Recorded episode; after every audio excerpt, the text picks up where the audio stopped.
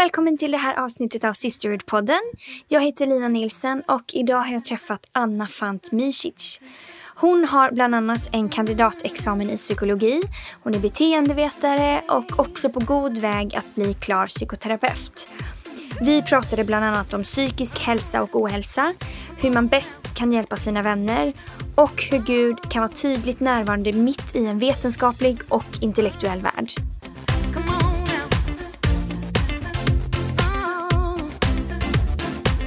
Idag får jag vara på en... Var är jag någonstans? Någon sorts mottagning? ja, men precis. Du I ett ju- samtalsrum Ja. ja. med Anna. Yes. Anna Fant Misic. Uttalar ditt efternamn rätt? Nästan Nej, säg rätt. vad du heter. Jag heter Anna Fant Misic. Så jag är på ditt jobb just nu, Ja, eller hur? Det är du. Så vad gör du här när du är här på dagarna? här på dagarna så tar jag emot klienter på privat samtalsterapi. Som, ja, samtal helt enkelt. Ja, och så vissa dagar i veckan är det någon annanstans, eller hur? Precis. Eh, Min resterande tid jobbar jag på en ätstörningsklinik i Huddinge. Mm. Men vart, vart drog du ditt första andetag? Mitt första andetag drog jag på BB Halmstad. Grymt, det kan man höra. Visst, västkusten. Eh, hur kommer det sig att du flyttat till Stockholm? Ja, det gjorde jag faktiskt för att jag valde att följa med min man. Ah, Eh, min man fick jobberbjudande i Stockholm. Eh, och då, eh, då flyttade vi tillsammans upp och jag pluggade färdigt här uppe också. Så det var liksom en, ett jobbäventyr från början som skulle egentligen bara vara i tre år. Men ack vad vi bedrog oss. ni blev kvar? Ja, vi blev kvar totalt förälskade i Stockholm. Ah, vad härligt. ja. Okej, nu får jag fråga. Eh, vad väljer du? Mysbyxor eller kostym? Oj, hjälp vad svårt. Nej, men jag är ju en obotlig mysbyx eh, person så fort jag kommer hem. Men Men sån är jag också. Det finns två liksom eh, Ja. världar. Ja men verkligen, så det är nog, det är nog faktiskt 50-50. Bästa kombon. Ja. Okej, solsemester eller storstadssemester? Åh, sol. Lätt. Hund, katt eller marsvin? Hund. Har ni några djur? Eh, nej, för tillfället har vi inte det. Det är ju också min mans fel.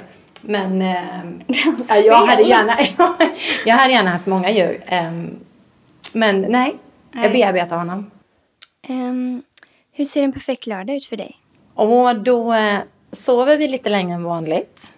Eh, inte så länge med tanke på att vi har tre små barn. Men eh, åtminstone utan väckarklocka kan man väl säga. Och sen eh, tar vi det lugnt. Kör lite fotboll, lite du vet aktiviteter med kidsen. Eh, betoning på soft. Mm. Det Absolut. låter väldigt kravlöst. Ja, jo men det är det. Eh, jo men det, eller vi försöker hålla det så. Mm. Hur ser vardagen ut för dig då? Vardagarna är ju ganska hektiska. Eh, liksom mycket tider att passa och eh, ja, men körande fram och tillbaka. Och, eh, vi bor ju utanför stan. Eh, så att det är ju liksom, det, det är pendling, pendling till jobben. Eh, och hämta, lämna och eh, så. Så då vaknar du tidigt på morgonen. Lämnar du eh, på skola och, och förskola och sådär? Eller gör din man det? Eller? Ja, vi har en schysst uppdelning nu tycker jag. Eh, Nico tar alla lämningar. Eh, och jag tar eh, nästan alla hämtningar. Han har faktiskt lite övertag nu. Ah. Eh, vad gäller det. Ja, men det känns som en, en, en bra switch. Bra. Det- Men du sa, jag nämnde ju bara lite snabbt att du jobbar på en ätstörningsklinik. Mm, De flesta dagarna i veckan just nu. mm, mm. Eh, vad gör du där? Där arbetar jag som behandlare. Eh, så eh, jag tar hand om patienterna.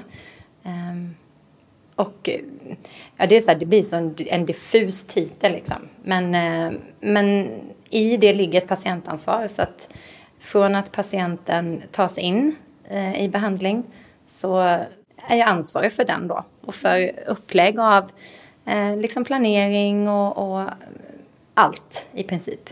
Vem är det som söker dit? Det är ju eh, vem som helst som upplever att, att de har liksom, problem med maten eller liksom, sin självkänsla eller liksom någonting som kopplar till kroppen. så. Eh, så, så vi behandlar alla diagnoser.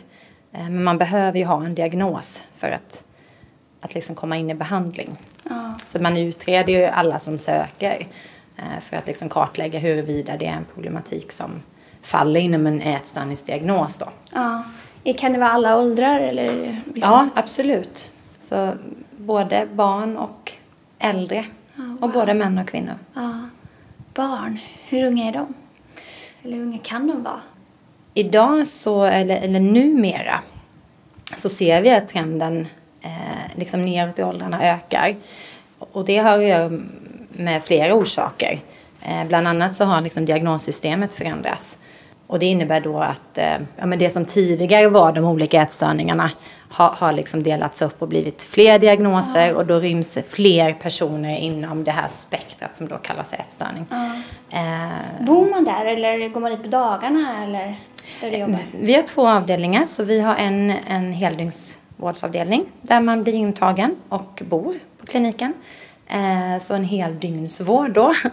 Eh, och sen har vi en öppenvårdsavdelning där jag arbetar som är mer dagvård, man kommer dagtid. Men hur kommer det sig att du började från första början? Eh, du har pluggat i massa år kan jag tänka mig för att jobba där. Mm, ja, eller ja. Det beror på vad man jämför med. Ja, men precis.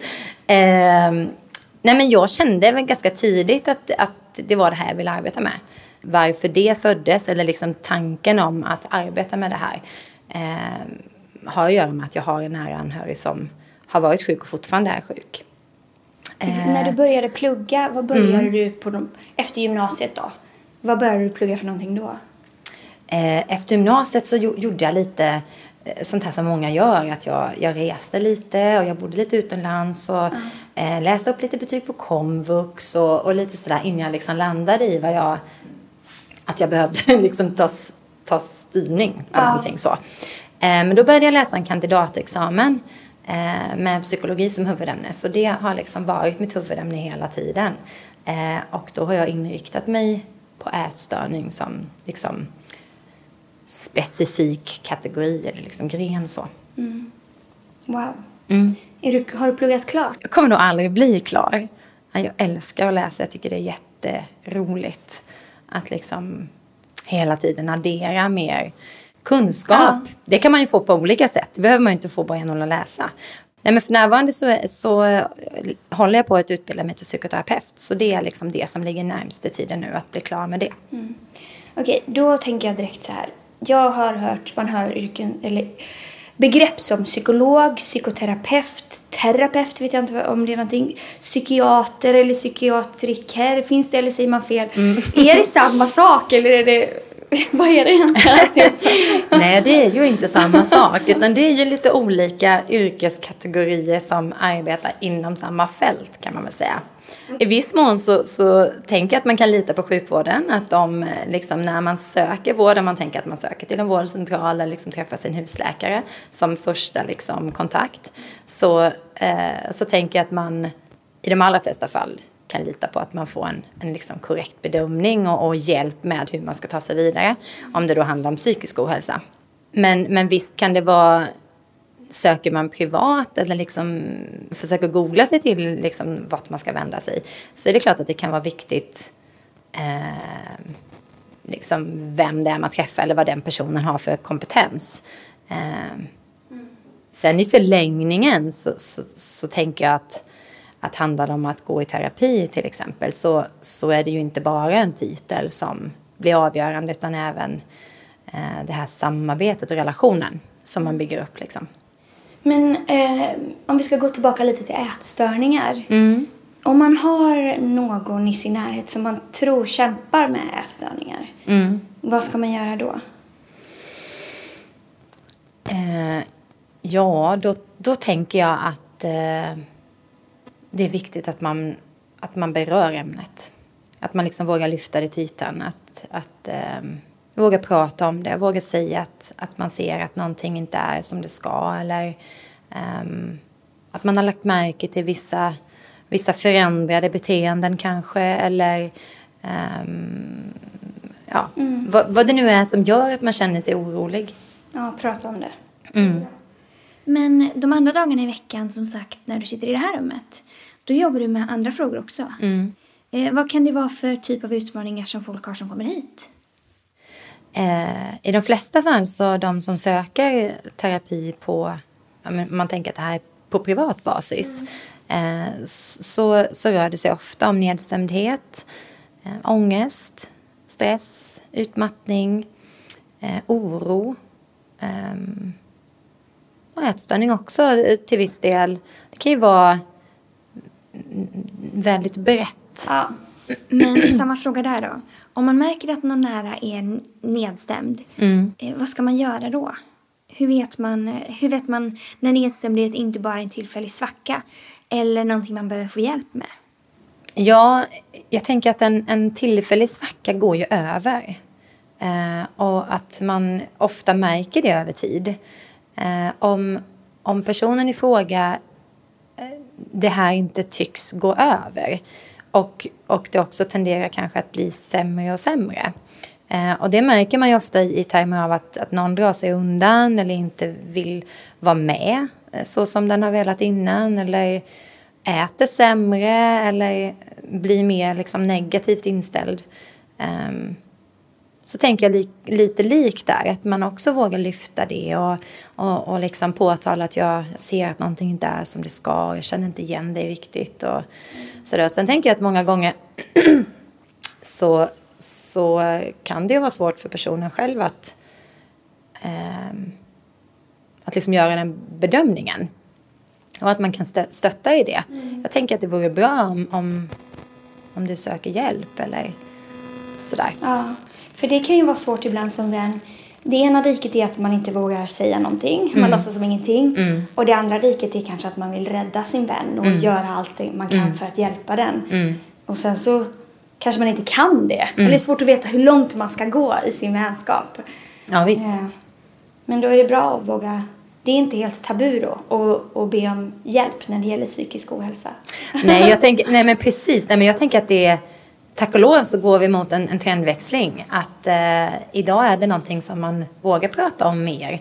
Även om man kanske inte vågar prata om det tillräckligt mycket. Mm. Och att det är väldigt vanligt att människor kämpar med eh, ja, men med just om vi, om vi tänker liksom nedstämdhet eller jobbiga saker. Att det är ju en del av livet.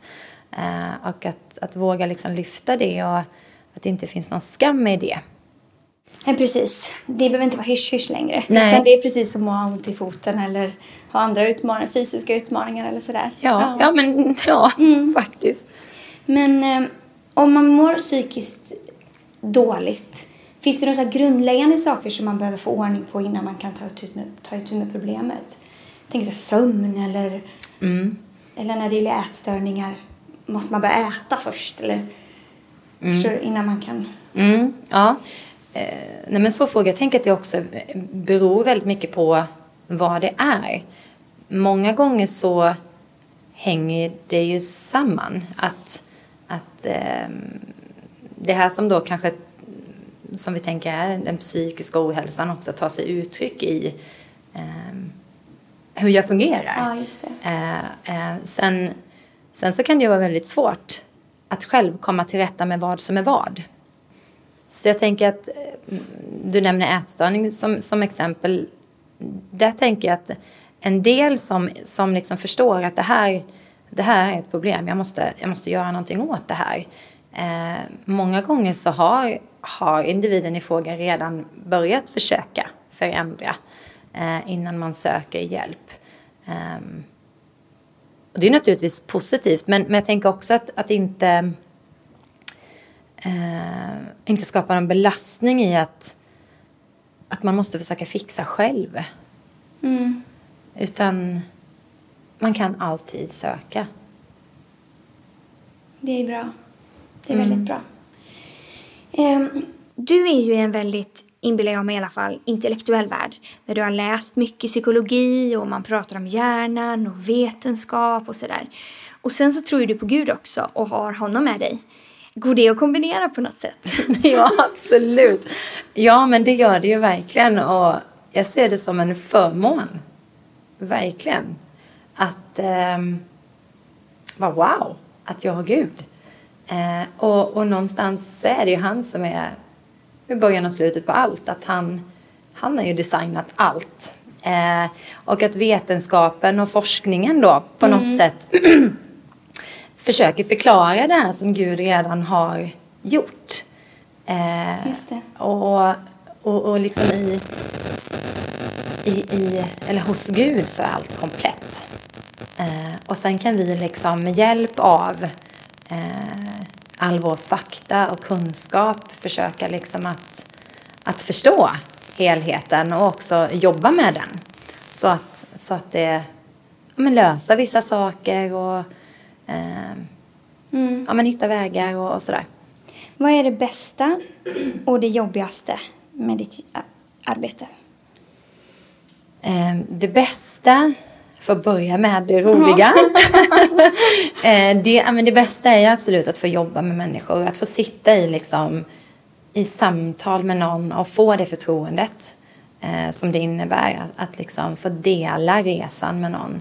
Eh, det är fantastiskt. Det är verkligen en gåva.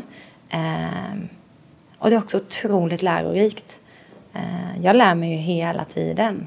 Eh, och får ju liksom sam samtidigt jobba med mig själv eh, i, i, det här liksom, i den här relationen. Men att också få se liksom någonting förändras. Från, som då ofta från början har varit otroligt smärtsamt och tungt, eh, till att successivt liksom få lämna det och, och kliva in i någonting nytt och, och, bli hel. Det är helt fantastiskt. Det finns, det finns verkligen ingenting som går att jämföra med det. Det är en otrolig seger. Man får skriva ut en patient? Mm, eller? Mm, det är fantastiskt. Mm. Vad är det svåraste då? Eh, det svåraste, det svåraste är när, när, inte, när man inte når fram. När det liksom inte när personen i fråga inte vill. Eh, och, och liksom väljer, väljer att kliva av eh, eller liksom väljer att, att ge upp många gånger. Eh, och det är naturligtvis inte, det är oftast inget lätt beslut. Ehm, och, och, har ju såklart att göra med jättemånga olika faktorer. Men att, att man liksom inte, att man inte får till det helt enkelt. Det är, det är jättejobbigt många gånger. Ja, det kan jag verkligen förstå. Um, om man har varit deprimerad förut, är det större risk att man blir det igen då? Svår fråga. Mm. Nej, men det är klart att det finns ju eh, det finns ju forskning som, som liksom visar på en tendens av att, att har man haft klinisk depression så, eh, så finns det liksom en förhöjd risk att, att, eh, att insjukna igen. Sen är det inte så att, att för alla som har haft det så står man och väntar på nästa Nej. gång. Utan det, eh, även om man kan hitta samband så, så är det inte så att det måste bli så. Finns det någonting man kan göra för att förebygga? För att ha, för att ha psykisk hälsa? Det är också en sån här giant question. Ah, okay. ah. men eh, lite som du har nämnt vid ett annat tillfälle, det här vi tar hand om vår, vår kropp, så behöver vi också ta hand om vår, vår inre människa. Och jag tänker att, att på sätt och vis så, så finns det ju saker som, som den mår väl av också. Att man liksom lyssnar inåt och sover, äter, befinner sig i liksom goda sammanhang relationsmässigt och, och sådär.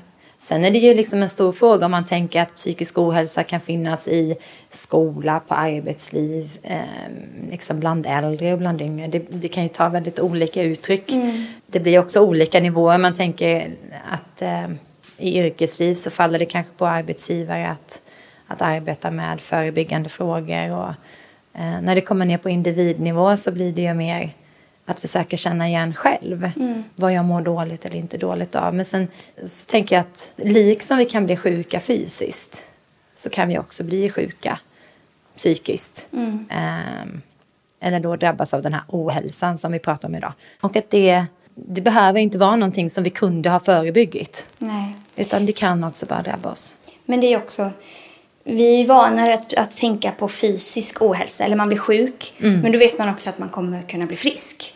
Så, så då är det kanske ingen dödsdom om man känner att man, att man inte mår bra psykiskt utan det kommer också finns ett ljus i tunneln och att man kan bli frisk från det också. Ja men verkligen, verkligen. Så. Och jag, jag funderar också på hur har ditt perspektiv förändrats i hur lång tid saker kan ta? Men sen nu för tiden, man vill ju bara bli frisk på en gång, man vill att saker ska hända nu. Är det, är det långa processer du jobbar med? Ja, det kan vara lite olika. Eh, men, men eh, utifrån mitt arbete på ätstörningskliniken så, så är det ofta långa behandlingsperioder. Det handlar väl mycket om att, att det också finns väldigt tydliga riktlinjer för när vi bedömer patienten frisk och att det också är det vi arbetar för. Men, men det, det är samma sak eh, om man tittar på terapierna. Eh, så beror det lite på vad personen i fråga söker för. Men visst, visst är det så att man kanske kan tänka lite generellt att man måste ge det tid. Mm. Att, att, det tar tid att liksom... Inte bara gå in i ett samtal, får man tre fina råd och sen, sen går man hem. Nej, det, det hade ju varit nice. Ticka de här boxarna, mm. gör det här. Det är kanske det vi mänskligheten gärna vill ha. Man vill ha en snabb lösning på allting. Ja, precis. Quick fix. um, vad, ehm, vad drömmer du om? Lina, vilka svåra frågor. Stora frågor. Stora frågor. Eh, nej men jag drömmer väl om att få, få liksom vara på rätt plats. Eh, att känna att jag är i, i det som Gud har tänkt. Eh, och det känner jag ju på sätt och vis att jag är nu. Mm. Du sa att du har varit väldigt fokuserad på vad det är du ska göra, att du vill jobba med människor i samtal och ätstörningar. Mm. Har det hjälpt dig i din stretch? För jag fattar ju att det, har varit, att det är ett stretch, en stretch att plugga, få tre killar eller tre mm. barn, mm. man, pendla. Eh, har det hjälpt dig att du liksom haft ett sånt fokus? Eller vad tror du har gjort att du har hittat balansen i att fortsätta? Och... Jag tänker att, att äh, just den här känslan att det är det här jag vill göra. Det har nog hjälpt och bidragit till den här känslan av att men, jag är på rätt väg och, och, och det är liksom mm. så. Är du, är du hård mot dig själv? Ja. Mm. har du dåligt samvete ibland? Oh ja. Vem har inte det? Eh, har du analyserat dina svar här nu medan du har suttit och pratat med mig? jag har försökt att låta bli, kan man väl säga. Det är bra. Nej, men det, det har nog varit ganska lugnt faktiskt. Ja, mm. bra. Mm. Brukar du analysera folk? Ska vi vara rädda när vi möter dig? eh, nej, det ska det inte vara. men eh, visst är det så att jag tycker det är superspännande med, med liksom med människan och, och varför vi gör som vi gör och Mm. Och liksom, vad som ligger bakom. Ja men absolut, ja, men det kan jag inte sticka under stol med att det är ett stort intresse hos mig. Eh, men sen är det klart att jag kan vara privat också. Så. Skönt. Mm. eh, vad har du lärt dig? Eh, otroligt mycket. Eh, jag har, har verkligen lärt mig att jag fortfarande lär mig. Att människan är komplex och det är ju så häftigt eh, liksom, att tänka på det och att också reflektera liksom, upp till Gud. Eh, hur otroligt stor han är. Och att, att, att liksom få, få bara se lite grann av hans design. Mm. Det är mm. häftigt. Och jag har lärt mig att eh, just det här att vara tålmodig. Att saker och ting tar tid. När man liksom stöter på patrull så betyder det inte att det inte går. Um, man behöver bara prova en ny väg. Eh, liksom hitta en, en annan infallsvinkel eller så. Vilket pris har du fått betala för att komma hit där du är idag? Jag tänker ibland att jag inte har fått betala något pris egentligen på det sättet att jag har behövt uppoffra. Min resa har ju verkligen inte varit liksom spikrak och jag har absolut inte åkt i någon gräddfil. Det har varit ganska liksom kämpigt och jag har fått liksom styra om mitt tänk på var det ska sluta någonstans eller liksom hur jag ska få till mm. liksom, eh, ändhållplatsen sådär. Så, så det som har kostat det är nog just tiden. Att det har tagit tid och att det liksom det fortfarande tar tid och det är nog någonting som jag tänker att Gud också jobbar med mig kring. Att lita på honom och, och um, att liksom låta mig bli buren och, och sådär. Väldigt bra. Eh, om du skulle ge ett råd till dig själv för tio år sedan, vad skulle du säga till dig själv då? Eh, då skulle jag nog säga håll fokus och ta det lugnt. Grym kombo. Jättebra. ja, men då får jag säga tack. Tack för att jag får prata här i ditt härliga samtalsrum. Ja men tack Lina för att du ville komma. Jag är lite förvånad över att det inte finns någon divan som man får ligga på här och, ja, och lätta precis. sitt hjärta i. Exakt, det kanske får bli en sån speciellt för dig sen. Tack. Jag ser fram emot det.